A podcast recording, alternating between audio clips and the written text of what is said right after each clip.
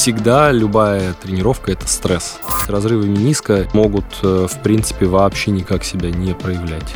По факту боль является нашей естественной защитной реакцией. Это наш защитник, а не враг. Современная реабилитация – это процедура, когда пациент сам что-то делает. Роль э, специалиста в современной реабилитации, она больше такая консультирующая. В соревновательных условиях результат всегда выше. При разрывах, если это разрывы определенных форм, мы сначала пробуем реабилитацию, а только если она не помогла, мы отправляем пациента к хирургу. Есть школа журавля, школа тигра. Вот у нас та же херня на самом деле в реабилитации.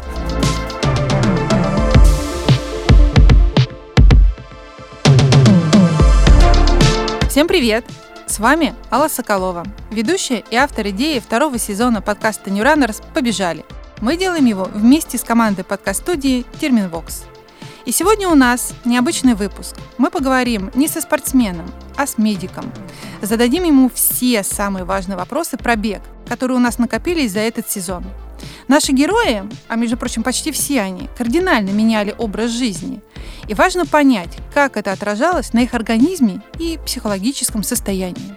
У нас в гостях Георгий Темичев, один из лучших врачей-реабилитологов в России. Он ведет свой блог, проводит курсы, стажировки, вебинары и даже выпускает подкаст Евгения Богачева, где говорит про спорт и реабилитацию.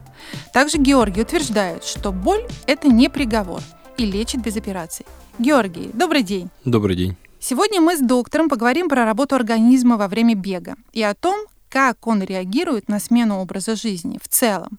И сколько же времени надо на выработку новой привычки. Поговорим про первые травмы, про то, как понять свой организм. И что делать с лишним весом, если ты только сейчас встал с дивана.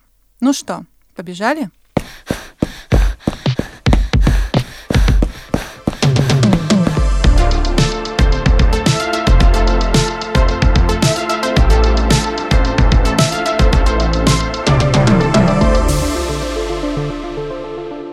Георгий, есть утверждение, что знание реабилитолога – это знание сразу нескольких докторов. Невролога, травматолога, уролога и общей медицины. Ты можешь подтвердить это? Ну, так может показаться со стороны на самом деле. А кто тогда такой вообще врач-реабилитолог? Вообще у нас э, такого сейчас названия, как реабилитолог, не существует. Это какое-то народное такое название, мы им пользуемся, в основном на просторах соцсетей но если взять сертификаты, дипломы, у меня даже такая бумажка, по-моему, есть, э, но это не полноценное образование, это просто такие курсы, и они были эпизодические, и сейчас уже таких сертификатов не выдают, так что такого специалиста не существует, если говорить прямо вот реабилитолог. Есть врач спортивной медицины и лечебной физкультуры, а, у меня такой сертификат. Сейчас появилась новая специальность, э, называется врач физической реабилитационной медицины – и есть специалисты без высшего медицинского образования, это инструкторы АФК, и сейчас новая специальность появилась в России, называется физический терапевт. Это вот то, что сейчас присутствует в номенклатуре российской на данный момент. А реабилитолог — это э, выдуманное уже блогерами название для рекламы себя и своей причастности к реабилитации. Это получается такой обобщенный просто термин. Да. А тогда какие заболевания и симптомы требуют э, наблюдения у такого врача, как ты? И как тогда правильно тебя называть? Я себя, по крайней мере, называю врач э, ЛФК или врач спортивной медицины. Ну, то есть как вот в сертификате есть, оно так и называется. По поводу того, с чем мы работаем, ну, мы действительно занимаемся реабилитацией, да, наверное, отсюда и взялось это слово реабилитолог. А, по сути, мы занимаемся восстановлением утраченного, как э, сказано в определении реабилитации, да, что такое реабилитация, это восстановление утраченного. То есть, если брать э, специализацию, например, в спорте, да, то это восстановление способности заниматься там спортом или хобби. Но мышечно-скелетная реабилитация, это то, чем я занимаюсь, она несколько более широка, чем только спорт. Это в частности и бытовые какие-то навыки, или бытовые не знаю, действия, такие как э, способность поднимать предметы с пола, завязывать шнурки, спать без боли, э, жить без боли и так далее. Вот всем этим как раз я и занимаюсь. А как ты понимаешь, что пациента можно выписать? Ведь кажется, что этот процесс реабилитации сложно оценить, особенно после тяжелых травм, и он очень может быть а, долгосрочным таким? На самом деле нет. Ну, оценить достаточно просто. У нас есть, во-первых, стандартизированные опросники различные, шкалы, например. То есть я могу поставить балл пациенту, если я использую стандартизированную шкалу, и дальше смотреть, э, как растет его активность на фоне реабилитации до того уровня, пока он не посчитает, что ему достаточно. Либо я могу сделать, э, это называется пациент-специфические шкалы, то есть когда я использую какие-то ограничения пациента или какие-то цели пациента как э, критерии его выздоровления. То есть как только он может это сделать или он добился и говорит, что все, мне классно, то на этом реабилитация заканчивается. Для примера, вчера было у меня несколько пациентов, с которыми мы закончили. С одним, например, это было после одного раза, то есть была одна консультация, и на второй консультации мы закончили, потому что первоначально жалоба была боль при беге. Это мальчик, который занимается лыжными гонками. Ему ставили болезнь Хаглунда, это проблема с э, ахилловыми сухожилиями, в частности, с местом крепления. Ему говорили, что все, спортом заниматься нельзя, три года, теперь не бегать, ничего не делать. Мы с ним начали программу реабилитации, он начал делать определенные там упражнения, плюс мы модифицировали его беговые тренировки. И за 4 недели, он 4 недели выполнял эти упражнения, все симптомы прошли. И вчера мы просто финализировали, все проговорили, я ему дал программу для профилактики и напутственные рекомендации, мы попрощались. А вот, вот ты сейчас сказал, модифицировали беговые тренировки. Да. Как это выглядит? Что вы план тренировок поменяли, да. нагрузку поменяли, Меняем скорости, что? Все, Ведь есть еще тренер по бегу, который, наверное, пишет э, там какой-то да, план но желаемый. у нас есть э, такое понятие, мы всегда решаем, в какой момент кто главный. И вот как только человек приходит и говорит, что мне нужна реабилитация, то сразу главный я. Э, все остальные должны как минимум прислушиваться к моему мнению. А, дальше все просто. Если они не хотят, то они дальше сами занимаются реабилитацией. А как тогда выглядит модификация от спортивного врача? Ой, она очень по-разному на самом деле может выглядеть в зависимости от э, требований и от состояния человека. Некоторым я могу вообще запрещать бегать на определенное время. А кому-то я могу снижать, например, объемы, кому-то могу снижать интенсивности, кому-то я могу исключать какие-то виды, например, бег с горы или интервальный бег или ускорение опять же, в зависимости от э, того, что требует состояние человека. То есть ты на время становишься и врачом, и тренером. Ну, тренером я на самом деле никогда не хочу быть. Я могу это все модифицировать, я могу менять программы. Но как только человек, э, вот вчера опять же такая ситуация была у меня с пациентом, с которым мы виделись три раза. Он тоже бегун. У него тоже как раз были проблемы с э, голенью ну, мышцы болели. Разрыв мышцы у него был э, слабый, маленький, плюс он э, результаты терял. И поскольку он занимается, по-моему, триатлоном, то ну, заниматься он им не мог, и на соревнования он тоже не мог пойти из-за этого. И на время, да, я ему снимал э, беговые вообще тренировки в целом. Потом на второй консультации мы ему часть э, беговых объемов вернули. Вчера мы проговорили расписание, в котором он будет возвращать себе свои беговые объемы. И плюс я ему еще добавил блок по профилактике травм. Вот. Но как только он со мной заговорил про то, что ему надо бы вот это, вот это, вот это, чтобы у меня спортивные результаты опять росли, то мы пришли к тому, что я не тренер, а врач — и если он хочет растить спортивные результаты, то ему стоит обратиться за этим к тренеру уже. То есть я четко для себя, ну и со всеми, с кем я работаю, стараюсь разграничивать, где моя зона ответственности, то есть это реабилитация, да, то есть ты можешь бегать без боли, да, окей, не так много, как раньше, но теперь, как только ты хочешь бегать больше, чем раньше, тебе уже нужен тренер, а не врач, потому что я не тренер.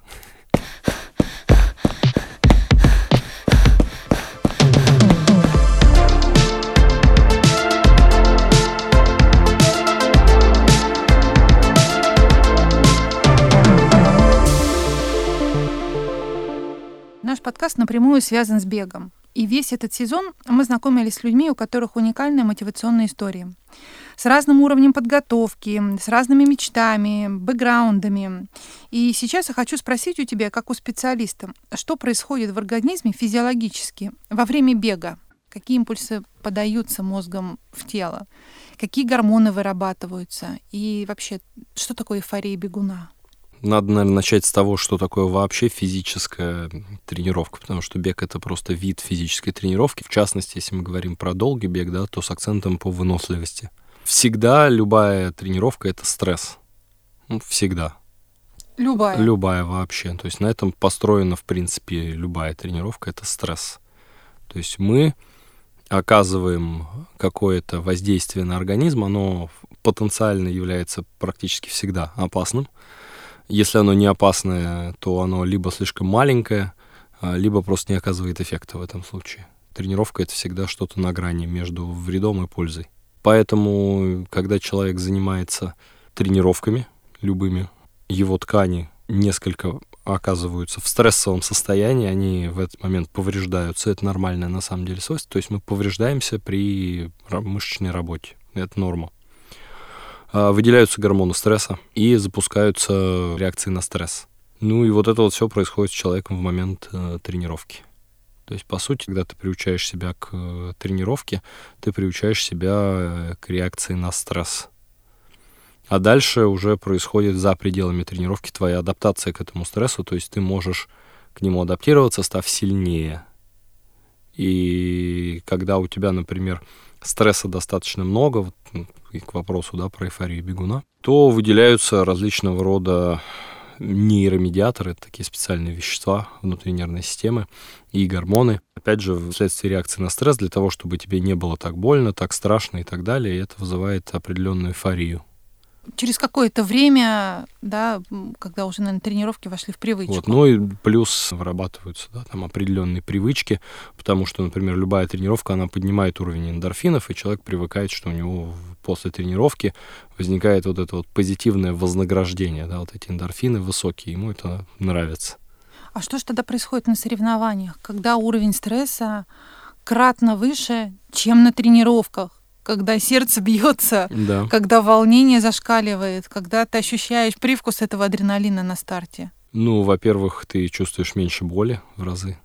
У тебя несколько выше результаты, даже сравнивали, правда, это не бегуны были, это были тяжелоатлеты или пауэрлифтеры, и смотрели, в каких условиях у них результаты выше. Вот в соревновательных условиях результат всегда выше, то есть они могут взять больше. Ну и то же самое происходит, это можно экстраполировать, то же самое будет происходить при беге. То есть у тебя за счет э, более высокого уровня психоэмоционального давления, что тоже является стрессом, выделяется большее число этих веществ, и результаты растут, если ты готов.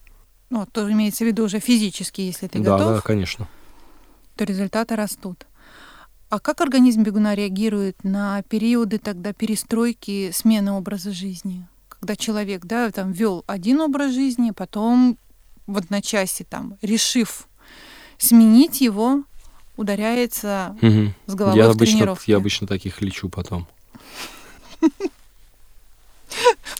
Вот можно нам об этом поподробнее тогда? Да, ну, это у нас называется травма избыточного использования, и это один из э, таких частых сценариев, которые приводят к такой травме. То есть когда, поскольку мы уже определились, что любая тренировка — это стресс, то стресс, он всегда относителен, то есть относителен состоянию конкретного человека. Если состояние позволяет, давайте это назовем словом, переварить, да, как будто мы с едой имеем дело, переварить определенное количество стресса и стать лучше, то все будет классно, то есть у тебя будет позитивная адаптация. Но если стресса оказалось слишком много, ты объелся, то если говорить в терминах желудка, да, у тебя как минимум будет неприятное ощущение в течение какого-то времени. Если ты съел чего-то очень много, да, ну, тебя, может быть, вырвет или будет расстройство желудка. А в случае с опорно-двигательным аппаратом у тебя просто количество травм будет таким большим, что возникнет реакция воспаления, то есть организм начнет восстанавливать себя. И включит несколько защитных реакций, таких как боль, таких как спазм, таких как слабость, таких как отек, а также реакцию поведенческой защиты. То есть ты начнешь искать выход из этой ситуации и придешь к врачу. Я вот, например, часто наблюдала профессиональных спортсменов, которых на финише в прямом смысле выворачивала. Вот то, про что ты да. сейчас говоришь. Но ведь они потом не бегут сразу к врачу. А с ними тогда что да, происходит? Да, но я говорил иносказательно. А. Когда мы говорим про именно рвоту после физической нагрузки, то это возникает вследствие перегрузки. То есть когда у тебя остро сваливает слишком большой объем интенсивность, у тебя меняется тонус. У нас есть две нервные системы, симпатическая, парасимпатическая. Когда у тебя, например, особенно если мы говорим про бегунов на длинной дистанции, все время поступают углеводы и другие микроэлементы в желудок, они, например, употребляют гели, и при этом у тебя очень сильно растет уровень стресса и растет уровень симпатической нервной системы. Она подавляет работу желудочно-кишечного тракта, потому что в момент э, опасности нам такая работа вообще не нужна, и организм просто на пике стресса освобождается от всего этого. Ну, вот, то есть это просто слишком, слишком высокий уровень стресса, по сути, острый, и мы видим это в виде вот этой рвоты. А что происходит, э, например, с э, людьми, у которых есть лишний вес? Ну, то есть если вот человек с нулевым уровнем подготовки и большим весом начинает самостоятельно беговые тренировки, его организм как вообще на это реагирует? Ну, смотри, как много и как интенсивно он будет бегать. То есть тут же все такое же, такое же относительное. Да? Если для его суставов тот объем и интенсивность, который он приложит, будут чрезмерными, то у него что-нибудь обязательно заболит. А если он побегает столько, сколько ему достаточно, то есть сдозирует просто эту нагрузку, ну, с ним ничего не будет. В некоторых случаях достаточно это ходьба для начала, а не бег. То есть можно вот так вот безболезненно приучить свой организм к тренировкам и после... Если ты умеешь дозировать. Если... да, да. Но, да, это, да. но это навык, на самом деле, который развивают тренеры, ну или должны развивать тренеры. Это навык, который должны развивать э, специалисты по реабилитации. Потому что ну, для нас это как э, дозировать э, лекарства. Хорошо. А если человек с подвижным психическим состоянием начинает активно заниматься спортом, следить за питанием, а потом резко прекращает и срывается. И все это продолжается на протяжении долгого времени. Такое вообще возможно? Что он периодически срывается в то, что он начинает есть? Да. Ну, тогда он будет очень толстым бегуном. И не очень Ходоком. быстрым. Да. А как остановить этот круг? Можно ли вот э, как-то приучить себя перестать срываться на еду, например? Ну, в этом случае нужно работать обязательно с каким-то тренером, причем это может быть тренер по фитнесу, если он э, занимается расстройством пищевого поведения. Это может быть э, более специализированный человек, например, психотерапевт или психиатр, который занимаются расстройством пищевого поведения. И на фоне этого действительно можно заниматься бегом, но лучше, если ты, опять же, делаешь это с тренером, который может в команде с этим специалистом по расстройствам пищевого поведения работать.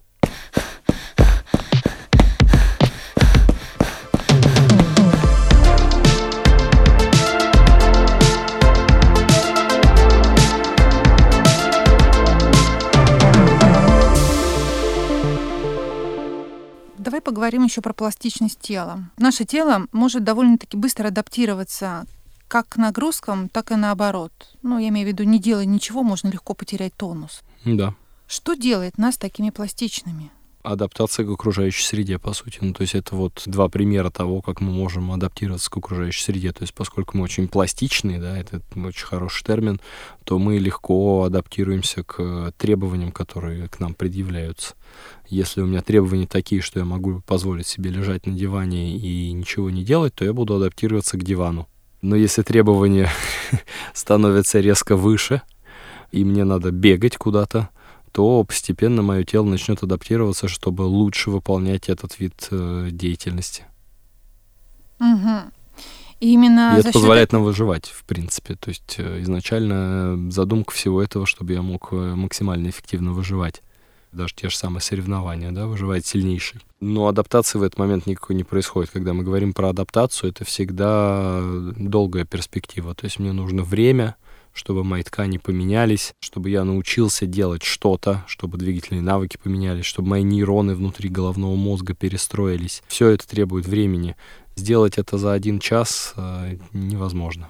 А когда ты говоришь, это требует времени, это сколько? День, недели, месяц? Это вообще о каких пониманиях времени? Ну, идет зависит от того, о каких конкретно адаптациях мы говорим, потому что адаптации, они бывают как бы а, разных уровней, да. Я могу, например, научиться что-то делать, но навыки вырабатываются довольно быстро, мне хватит там нескольких нескольких дней, смотря если это легкий навык, если более сложный, может быть, нескольких недель. Если мы говорим про изменения в тканях, то, например, те ткани, которые лучше кровоснабжаются, такие как мышцы, они могут вырасти быстрее. И я могу видеть неплохие проявления мышечного роста уже через 8 э, недель, 2 месяца. Слушай-ка, а вот как тогда травмы, поражения, неудачи, например, в спорте влияют на организм и на эмоциональное состояние человека? Ну, это зависит от конкретного человека, на самом деле. Тут все достаточно сильно индивидуально. Один скажет э, в силу своего психологического реагирования или психического реагирования, скажет, что это способ э, стать лучше. Да, я вот здесь, вот здесь не доработал, я дотяну и в следующий раз э, возьму свое. А для другого это может быть, э, например, катастрофа те, кто более грамотные в таких ситуациях, если они хотят научиться реагировать э, первым образом, они возьмут э, в консультирование, например, спортивного психолога себе и будут с ним работать.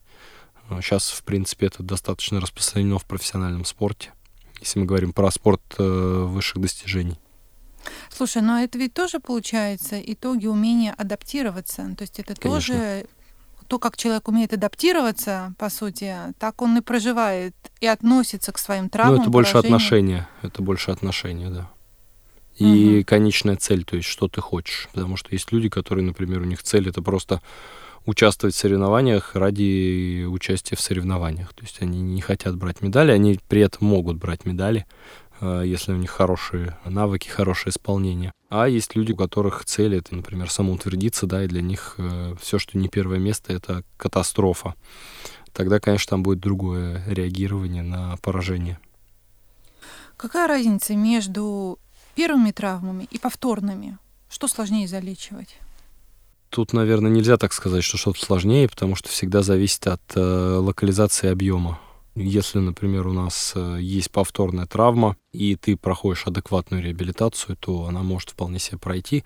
Но, например, какая-то более объемная и э, хуже локализованная, то есть находящаяся в не очень удачном месте, как говорят, травма, э, может заживать при этом хуже, да, и восстановиться не полностью. И наоборот, да, бывают некоторые повторные травмы, например, хронические тендинопатии, то есть заболевания сухожилий, которые в некоторых случаях могут вообще не проходить. То есть у человека остается боль, и ему надо просто научиться дальше жить с тем, что у него будет болеть всегда. Например, еще миниск. Вот очень частый диагноз у бегунов там надрыв или разрыв миниска. Mm. Продолжают с ним бегать, он становится застарелый, а потом вопрос, да, что с этим делать? Продолжать бегать или месяцами лечиться? Миниск, э, на мой взгляд, вообще не самая сложная тема в принципе, в реабилитации. Но самая что... частая. Да, она частая, но она не, не скажу, что сложная. То есть тут э, для начала надо определиться, в каком направлении двигаться, э, что за тип разрыва и как он реагирует на реабилитацию. То есть для начала надо все-таки идти к специалисту, а не продолжать бегать ну, конечно, или сидеть. Конечно, потому что в некоторых случаях можно пройти реабилитацию, забыть про разрыв мениска, он при этом может остаться на МРТ, но ты его не будешь никак ощущать, он тебя не будет беспокоить. И что, он позволит продолжать держать нагрузки? Да. Интересно. Вообще есть э, масса исследований на эту тему. Проводили МРТ колена э, людям, которые на колено никогда не жаловались. И смотрели, что же там можно найти у таких людей, и в том числе там довольно часто находили разрывы мениска. То есть разрывы мениска — это состояния, которые могут, э, в принципе, вообще никак себя не проявлять. То есть у тебя может быть разрыв, но при этом может не быть симптомов. Поэтому консенсус от 2016 э, года говорит о том, что при разрывах, если это разрывы определенных форм, мы сначала пробуем реабилитацию, а только если она не помогла, мы отправляем пациента к хирургу. При разрывах других форм, например, когда у нас уже там сложные виды разрывов или свободный лоскут, мы, конечно же, отправляем пациентов сразу на операцию и потом уже проводим реабилитацию, потому что такие разрывы, они приводят либо к устойчивым болям, либо к тому, что колено, это называется блокада, то есть оно в одном положении фиксируется и болит, и не двигается. В этих случаях сначала оперируем, потом уже реабилитация. А можно в двух словах, вот реабилитация мениска, как она выглядит? Просто упражнения человек сним... делает. А, упражнения делает? Да. На нагрузку мы, конечно, тоже снижаем, но упражнения, да. Надо восстановить э, способность колена. Я уже говорил вначале, да, что реабилитация — это восстановление утраченного. То есть здесь мы восстанавливаем способность колена и человека в целом быть толерантными к э, нагрузке. Я думаю, что это очень полезно для многих, потому что это такая вещь, которой каждый бегун знает не понаслышке. А как тогда не ошибиться при выборе специалиста? Вот что бы ты посоветовал? Я бы посоветовал понять, э, в каком стиле работает специалист, потому что сейчас стилей реабилитации условно довольно много. Это как э, смотрели фильмы про кунг-фу. Угу. Конечно. Там есть школа журавля, школа тигра. Вот у нас та же херня на самом деле в реабилитации. То есть как кто во что гораздо, да, там кто-то любит э, аппаратную физиотерапию, да, он всем делает там аппаратные методики. Кто-то фанатеет по китайской медицине, он всем иголки. Кто-то пошел на курсы тейпирования, научился э, приклеивать тейпы и делать стельки, он всем делает это. Кто-то прошел два, он клеит тейпы, делает стельки и делает аппаратные методики. Большинство, конечно же, сейчас страдает именно вот как раз э, всякими вот этими вот аппаратными фетишами. То есть их очень много, и это не является современной реабилитацией. Современная реабилитация — это процедура, когда пациент сам что-то делает. То есть, по сути, роль э, специалиста в современной реабилитации, она больше такая консультирующая. То есть я рассказываю, помогаю, направляю, объясняю, показываю — а дальше пациент э, реабилитирует себя сам. А ты даешь какой-то комплекс упражнений, получается, и пациент там, не знаю, закачивает мышцы. В том числе это могут быть упражнения, и это не исключает, опять же, аппаратных методик, если они показаны. Если взять исследования, да, когда смотрели, в какой степени вообще и в каком проценте эти методики помогают, то процент, он на самом деле не такой большой, и заключения достаточно э, прямолинейные. Они говорят о том, что это все, аппаратные методики, это дополнительные методы. То есть мы их используем для того, чтобы усилить действие основной программы реабилитации. Основная программа — это то, что пациент делает сам. Ну, в том числе упражнения, в том числе модификация программы, потому что он же эту программу выполняет. И вот это все является уже современной реабилитацией. Причем, которую надо делать долго. В чем еще проблема возникает, люди не хотят э, долго реабилитироваться. Они хотят прийти и получить 10 э, процедур лежа на столе, и типа само все пройдет. Но это так не лечится. Только выполняя структурированную программу реабилитации где-то за 6-12 месяцев, то есть это долго на самом деле, мы доходили до полной функции без какой-либо боли.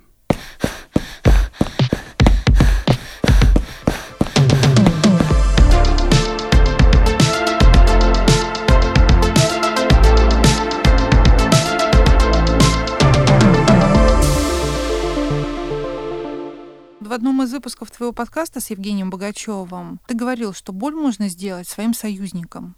Да. У вас так и называется этот выпуск.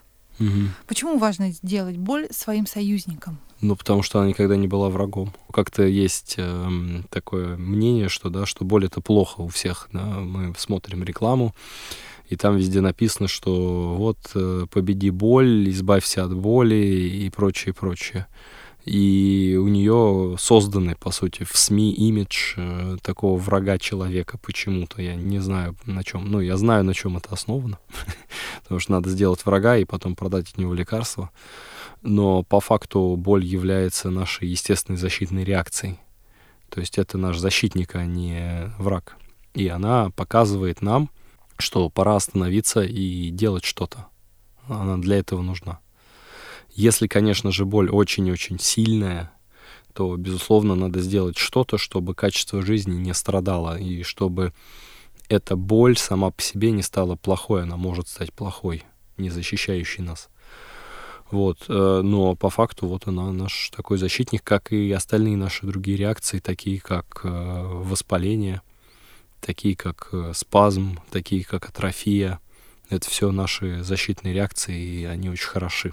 Очень интересный у тебя взгляд на наш организм. А скажи, пожалуйста, вот э, что должно произойти в жизни человека, чтобы он решился на перемены? Вот как ты думаешь, мотивация, она действительно существует? Я считаю, что да. Но опять же, все относительно цели. То есть он хочет что-то поменять в себе или себя в картине мира в своей, что-то что из этого. Если у него возникает э, значимая цель, настолько значимая, что она перевешивает, например, желание лежать на диване, то он будет готов к переменам. Слушай, многие бегуны рассказывали, что медитируют во время бега, или им приходят какие-то очень интересные мысли, неожиданные решения. Как ты думаешь, почему это происходит? И почему это так часто случается именно на циклических видах спорта? Ну, потому что, в принципе, это там происходит ровно то же самое, что и при медитациях. Это то, что использовали очень много-много тысяч лет и до сих пор используют во время медитаций. Концентрация и расфокусировка внимания — вот две вот эти вещи потому что есть разные виды медитации. Есть медитация, направленная на концентрацию, есть медитация, направленная наоборот на расфокус.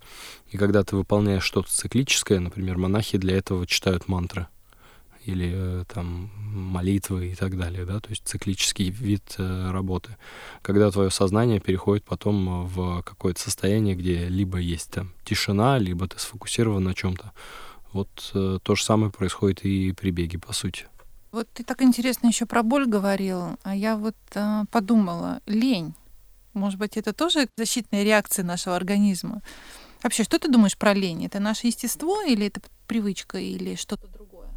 Лень — это показатель того, что тебе, в принципе, комфортно в тех условиях, в которых ты существуешь, ты не хочешь ничего менять. То есть тебе комфортно, например, если мы говорим про человека, который придерживается сидячего образа жизни, лежит на диване, ну, ему, он же это делает, потому что ему все кайф. То есть ему классно сидеть на диване и ничего не делать, ему это нравится. А встать и начать что-то делать, для него это стресс, который он не хочет испытывать. Получается, нам стресс необходим? Да, конечно. Потому что иначе мы будем, соответственно, дезадаптироваться. То есть у нас всегда идет какое-то движение либо в одном, либо в другом направлении, и чтобы оставаться на месте, нам все равно что-то нужно делать. То есть у нас есть для этого, например, даже программы для поддержания. Да? Ну, то есть это программа для поддержания, ты не можешь поддерживать, не делая ничего. Тебе надо все равно что-то делать, чтобы не двигаться. А что это за программа? Она что поддерживает? Она поддерживает состояние тканей, например. То есть, если мне нужно сделать более прочные суставы, более плотный хрящ, э, более толстые связки, более плотные кости, мышцы на определенном уровне поддерживать, то мне нужно оказывать на них какой-то дозированный стресс, который будет постоянно запускать вот этот синтез белка. Если этот синтез белка у меня упадет, то дальше у меня ткани начнут обратно деградировать. Потому что организму нет нужды держать такие объемы вне стресса. Если стресса нету, организм экономный, он тут же начинает все это дело убирать, атрофировать, потому что внешняя среда поменялась, а, собственно, зачем? А есть ли какие-то возрастные ограничения при реабилитации? Нет, у нас есть реабилитация пожилых людей. У меня есть пациенты 70-80 лет. У меня даже были пациенты 90, почти 100 лет. Опять же, конечно же, все в контексте целей и конкретного индивидуума. Если у меня пожилой человек не готов работать с высоким отягощением, то, конечно, я не буду ему это давать. Мне нужно там восстановить что-то ему. Ну и мы будем над этим работать, если это реалистичная цель. Ты ощущаешь разницу между восстановлением там молодых, там среднего возраста, пожилых это разные программы или это всегда индивидуальный подход? Ну, это всегда индивидуальный подход, потому что состояния бывают разные, и разная скорость, безусловно, разная скорость регенерации и может быть разное расписание. Если, например, молодому я могу в некоторых ситуациях, если возьмем одинаковое, например, состояние, дать э, какую-то программу, ну, допустим, три раза в неделю, то человеку с не такой быстрой регенерацией, ну, мне потребуется давать ему, например, два раза в неделю или там, полтора раза в неделю. А как вообще понять свой организм? Ну, то есть как э, избежать перетренированности, например? Перетренированности, но для начала надо понимать, кто может до нее дойти. То есть обычно до нее доходят либо очень мотивированные люди, ну, то есть это уже такая патологическая, по сути, мотивация, либо это профессиональные спортсмены. Обычный человек очень редко может дойти до перетренированности, он э, почувствует, что у него упали результаты, он почувствует, что субъективная тяжесть того, что он выполнял раньше, увеличилась. Ну, то есть, например, я выхожу на какую-то свою обычную пробежку, и обычно мне было тяжело в этом случае на 5 из 10 баллов. Но вот э, что-то пошло по-другому. Я много бегал, у меня был высокий уровень стресса. И теперь эта же пробежка для меня тяжела на 7. И в этот момент я должен понять, что, наверное, что-то идет не так. Ну а как вот тут понять? Тут же в голове сразу там тысяча мыслей, начиная от плохой погоды, заканчивая там, не знаю, другим настроением. Но это будет устойчивое изменение. То есть это не будет такое, что у тебя в среду было тяжело, а потом как обычно. То есть нет, это будет всегда тяжело. Ага. Ну, бегуны очень любят, например, оценивать темп. Ну, темп будет падать. То есть по темпу можно да, сориентироваться. плюс помимо этого обычно при перетренированности еще какие-то травмы вылазят всегда. И они могут быть множественными, они будут сменять друг друга постоянно. И человек говорит, что вот я только одно закончу, у меня сразу следующее. Вот ты сейчас очень интересный термин сказал. Патологическая мотивация. Mm. Интересно, вообще бегуны про это знают. У нас в студии были и перетренированные, и упоротые бегуны, но я никогда от них ни разу не слышала... Ну, они, наверное, не любят себя так называть. Такого термина. Но это, это на самом деле не только в беге, это, в принципе, в любой деятельности такое есть, и особенно в любом спорте, когда человек э, слишком много чего-то делает. Ну, психиатры с этим обычно работают. Да? Да. Ну, то есть есть прям отдельно. А там... ты думаешь, они обращаются к психиатру? К сожалению, нет, но иногда да. Ну, я иногда своим каким-то спортсменам могу рекомендовать. То есть у меня есть спортсмены, с которыми я работаю, в том числе олимпийские. Я могу им сказать, что да, вы знаете, я считаю, что вам помимо работы со мной нужно вот еще обратиться там к психиатру или к психотерапевту. Слушай, а как ты думаешь, а помогут ли регулярные обследования, чекапы для поддержания себя в тонусе? Чекапы нужны для того, чтобы провести скрининг и поймать что-то что серьезное. Они в основном у них цель именно такая. То есть это не для того, чтобы держать себя в тонусе. Чтобы держать себя в тонусе, нужна нормальная, адекватная программа и ее какая-то вариабельность тренером. То есть выстраивание этой программы в тренировках есть вот эти вот термины микроцикл, мезоцикл, макроцикл, вот эти все термины. Вот все это должно быть выстроено в контексте, опять же, жизни конкретного человека, его цели и так далее. Вот это позволяет держать себя в тонусе. А чекапы нужны просто, чтобы понять, надо тебе что-то уже делать с собой или нет. Ну и, конечно же, зарядка. Зарядка? Кон- конечно же, ты наверняка рекомендуешь всем делать зарядку. Вообще нет. Нет. Не может быть. Нет. Это просто бич Советского Союза. Никому не Каждый хочет. И сам, и сам на самом деле не делаю. То есть я рекомендую людям заниматься для того, чтобы они себя хорошо чувствовали регулярно. Но я никогда не рекомендую людям делать зарядку. У тебя современный подход к этому. Ну, потому что если мы возьмем классическое видео по зарядке, то она обычно выглядит как набор низкоинтенсивных, э, совсем не специфических упражнений и целью этого является больше как корпоратив, да, то есть для того, чтобы все вместе собрались в одно месте или в одно время и поделали что-то одинаковое. Такой тимбилдинг своеобразный. Если же мы говорим про действительно эффективные какие-то инструменты, то они должны быть более специфичными конкретному человеку и его целям. Просто всегда есть такое, ну, скажем, ощущение от зарядки, которое никогда не хочется делать сделать упражнения, которые тебе нужны, они эффективны, ну да.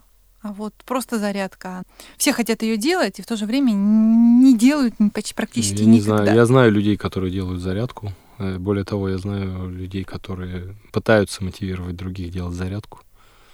Вот. Но я не скажу, что они здоровее, чем э, другие. А это, кстати говоря, самый лучший показатель. Бытует такое мнение, что бег это не полезно угу. что это нагрузка на колени, что это нагрузка на позвоночник. Мы, конечно, тут все любители бега, и в нашей студии фанаты бега, но кому бег противопоказан? Было довольно неплохое исследование, проводили его, опять же, оценивая здоровье коленей. Делали МРТ трем группам людей. Первая группа людей — это не бегающие люди, занимающиеся сидячим образом жизни. Вторая группа людей — это бегуны с умеренными объемами, беговыми до 60 километров в неделю. И третья группа людей была с высокими беговыми объемами, выше 60 километров в неделю. Самые здоровые колени были у второй группы с умеренными беговыми объемами. То есть, опять же, мы приходим к тому, что бег, как и любая нагрузка, это стресс, а нам нужен умеренный уровень стресса для того, чтобы быть э, в форме. Если стресса слишком мало, то я дегенерирую, что мы видели у первой группы.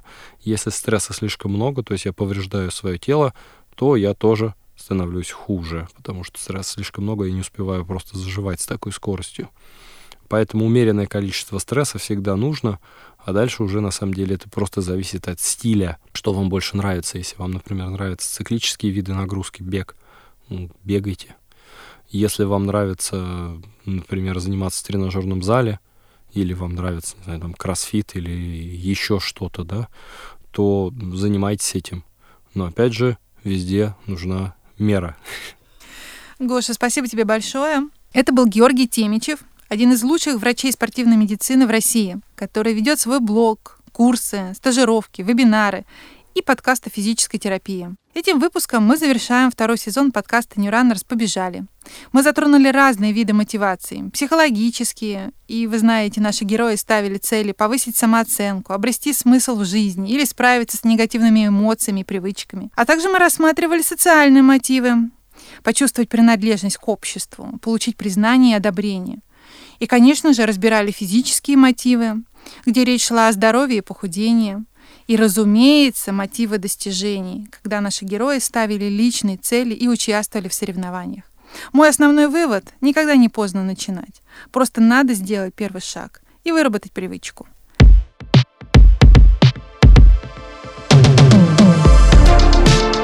Слушайте нас, подписывайтесь в соцсетях, ставьте оценки, пишите комментарии, советуйте героев и темы следующего сезона. С вами была Алла Соколова. Я ведущая, автор идеи подкаста New Runners «Побежали». Помогают мне редактор Татьяна Батурина и команда подкаст-студии «Терминвокс», звукорежиссер Анастасия Мазуренко и продюсер Мария Погребняк.